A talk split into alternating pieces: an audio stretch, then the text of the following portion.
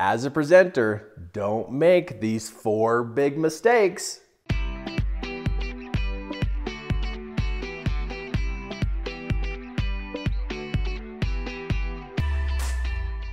You want to be a great presenter? Well, you got to stop making these particular mistakes. The reason why I'm telling you this is so you're not boring, you don't flop. Uh, I hope your audience loves your presentation. So let's warn you of what other people do that they don't even know is a really, really big mistake.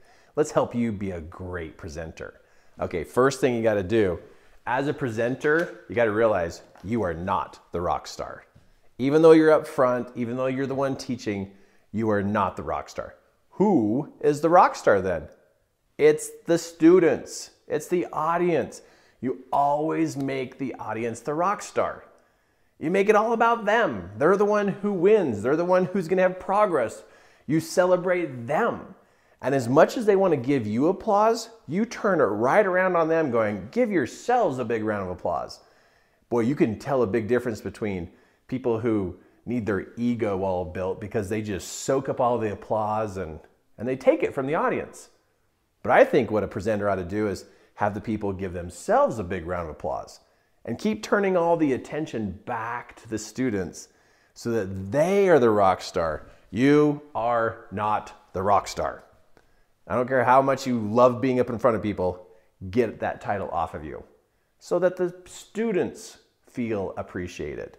Okay, number two on making the mistakes is you're talking over their head. I, I see people use too big of words, too fancy of words, too big, too complex, too complex. The more complex your presentation is, you lose people. And I know you, you think it's really fun to be able to dazzle the audience, right? With all your smarts and all your woohoo, all, this, all the good things you know. But really, what works is when it's simple, down to earth, and doable. Simple, down to earth, and doable. You know, they can get on the internet and learn information. They did not have to come to your event, they did not have to listen to you. But what they're hoping you're going to do for them is you're going to simplify things. Be able to put it into actions, be able to put it into doable steps. So as long as you're talking over their head, you could be dazzling them, but you're also losing them. Don't make that mistake. Okay, next mistake is this right here. A presenter who does not allow the audience to ask questions Wow, you're missing out on a major gold nugget moment. The reason why, as a presenter, that that's a golden moment is because you get to learn what you didn't cover. because when the audience asks questions, you start to realize some things you left out or you didn't even think about teaching. And what that does is it helps expand your understanding of what the audience wants. So, on one side, you learn from the audience from their questions. On the second side, because you're willing to let them ask questions, it shows confidence. And it also shows expertise. And so the audience is so grateful they get to get clarification. So you're going to win from this, they're going to win from this. And you don't want to miss out on a Q&A time. But the audience loves it when they get to ask questions and clarify the information you just taught or to expand a little bit more in a particular area of the information you shared. But new presenters tend to completely avoid the Q&A time and they just don't do it because they think, "Oh my gosh, what do I do if I don't know the answer?" if you don't know the answer, you just say, "I don't know the answer to that." And then you move to the next question. You don't have to know everything to do a Q&A. But when you start to do a Q&A, and you keep doing it over and over, you know, in different presentations, you're going to get really good at it. And you'll learn the people and the people will love you because people like to have clarification on what it is that you taught. Okay, this next one, another mistake that they make is poor eye contact.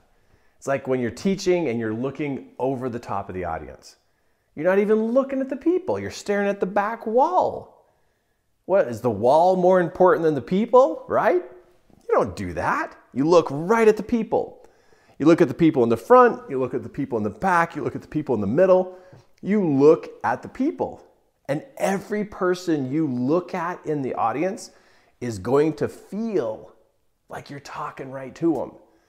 It just takes your presentation to a whole level of being personal. After some of my presentations, what happens is people walk up and they're like, hey, you were looking right at me. I could tell you were talking to me. And I love that part. I love that they feel that personal connection from me so that they know I care about them. But yeah, don't don't do the thing where they say, you know, where people say, "Oh, just stare at the back wall." We all know where the back wall is, and there's no people that tall. And so we can tell when you're staring at the back wall. And then we start to realize you're not even talking to us. All you're doing is you're data dumping. Look at us. We're the audience. Look right at us. Make us feel like we're human.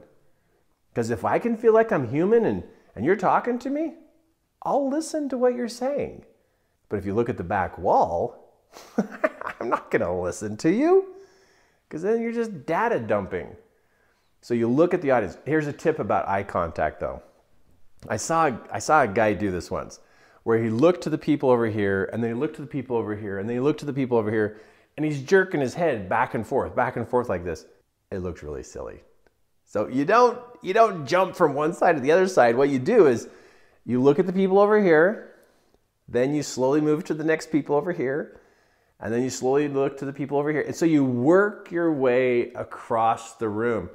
And so my my my governing rule is about every 4 to 5 sentences I shift to another section in the room not clear to the other side. You kind of work your way through the audience about every four or five sentences. And you really look at one person in the audience and talk to them for four to five sentences. It causes that person and everybody in that section to feel that personal connection. So don't make the mistake of doing poor eye contact. No, don't do that. It makes you look like a newbie. It makes you look like you don't know what you're doing. Okay, four mistakes you gotta just cut out. Stop doing these things so you can look great.